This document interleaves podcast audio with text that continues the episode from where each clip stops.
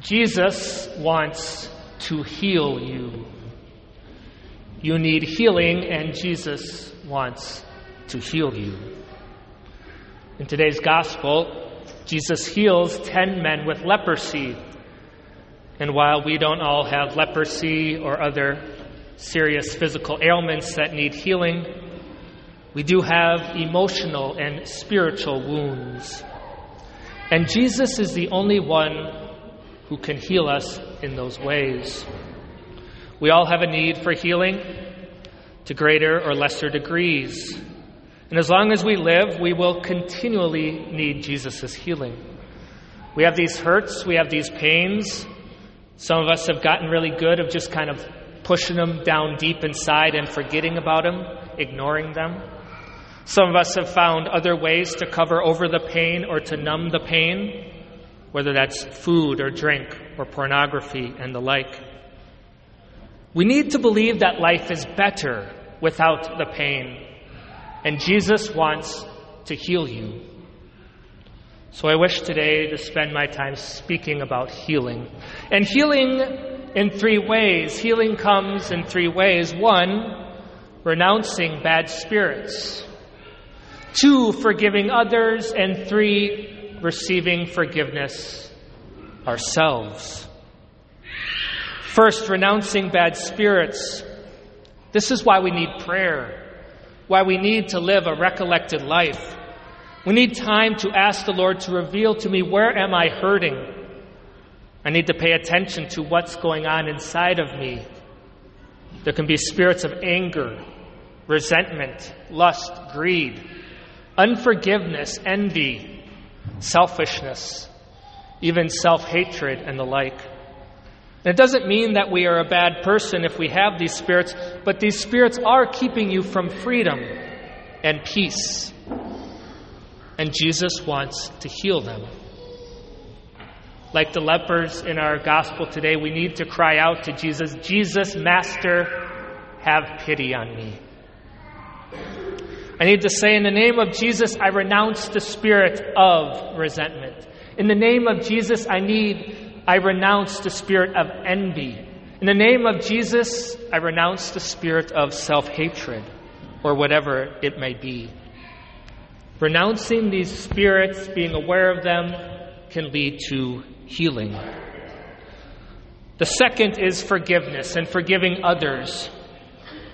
At times, there are small things in our lives, right, that bother us, and they really shouldn't bother us.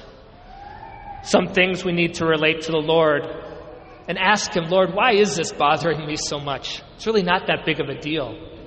It shouldn't bother me, Lord, and we need to move on. I have an example of this. One of the classes I took when I was studying theology was homiletics on, on preaching.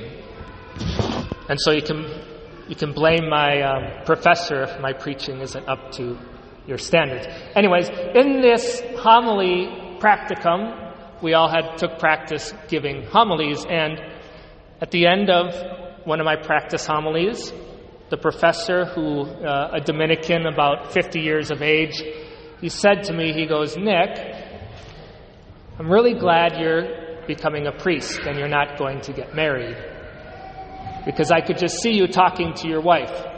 Hey, baby, how are you? I like you. And I was so offended. Not because I was upset about what he thought about my preaching, but that he thought that I wouldn't be a good husband or a good father, because I always thought that if Lord called me to that, I would be a great husband and a great father. But that really did bug me and offended me for a few days, and in the end, it shouldn't have bugged me that much, and I was able to let it go. But there are also real offenses, real injustices that we need to forgive. And to do so, I think it's important to realize what forgiveness is not. Forgiveness in these situations is not, oh, that's no problem. Everything's fine, it's not a big deal, acting like it never happened.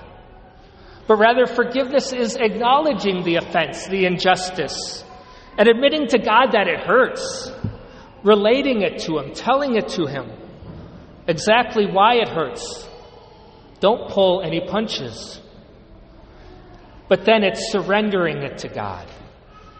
It's surrendering that person to the Lord. We need to realize that that other person, maybe who, have, who offended us, is also a broken human person. This way, we'll have compassion on them rather than anger, unforgiveness, or resentment. It also truly helps us to remember that Jesus isn't resentful towards us when we offend him, but he looks at us with compassion, knowing our brokenness, and he doesn't take it personal. And so, therefore, it's a matter of us then saying, In the name of Jesus, I forgive so and so for X. In the name of Jesus, I forgive so and so for Y. And it does take time. Time does help if we are willing to forgive. Forgiveness takes time because it involves our memory, it involves our passions. But we have to choose to want to forgive. Because forgiveness is saying there's something more to that person than their offense against me. There's a greater dignity to them than their offense against me. Unforgiveness is saying, I'm going to identify that person as their offense. And everyone is more than their sins. Healing by forgiving others. Thirdly, receiving forgiveness ourselves as a means to healing. Most importantly, obviously, that is the sacrament of confession. There is no true freedom, no true healing without the mercy of God. If you want healing, you must go to confession. But people will say, I can't forgive myself. And that means I won't accept God's mercy. I want to punish myself by not receiving God's mercy. When I can't forgive myself, I think that God can't love me or I'm not worthy of forgiveness. And in one sense, we are not worthy of it. We just must humbly accept that love and that mercy. We also may not want His forgiveness because then we are indebted to God. We owe Him something now. And in our pride, right, we don't want to owe anyone anything. But will I allow God to be in relationship with me? Will I allow myself be, to be a debtor to Him? Ultimately, there can be reasons why I don't want to renounce these spirits, why I don't want to forgive another, why I don't want to be forgiven myself. It's because maybe I know myself in my hurt. I may be miserable, but I've known how to deal with that misery, how to ways to cope with it. I may be in pain, but it's what I know. I've gotten used to it. Whereas if I truly let Jesus into that pain, I have to face it. And I don't want to do that. It's like a painful surgery that removes the cancer. It hurts, but in the end, we're better for it. My friends, Jesus does want to heal you, to give you true freedom. Don't repress that pain. Don't numb the pain, but take it to Jesus. Don't waste it. The best times of our prayer is when we're vulnerable, when we're needy, when we need Him. This is what we need to relate to Jesus, to tell it to Him. Allow Him to tell you that He loves you and He's with you. Reject any spirit that is contrary to your identity as a beloved son or beloved daughter of God the Father and ask Jesus for the grace to forgive another and receive his mercy yourself in confession. Jesus, Master, have pity on me.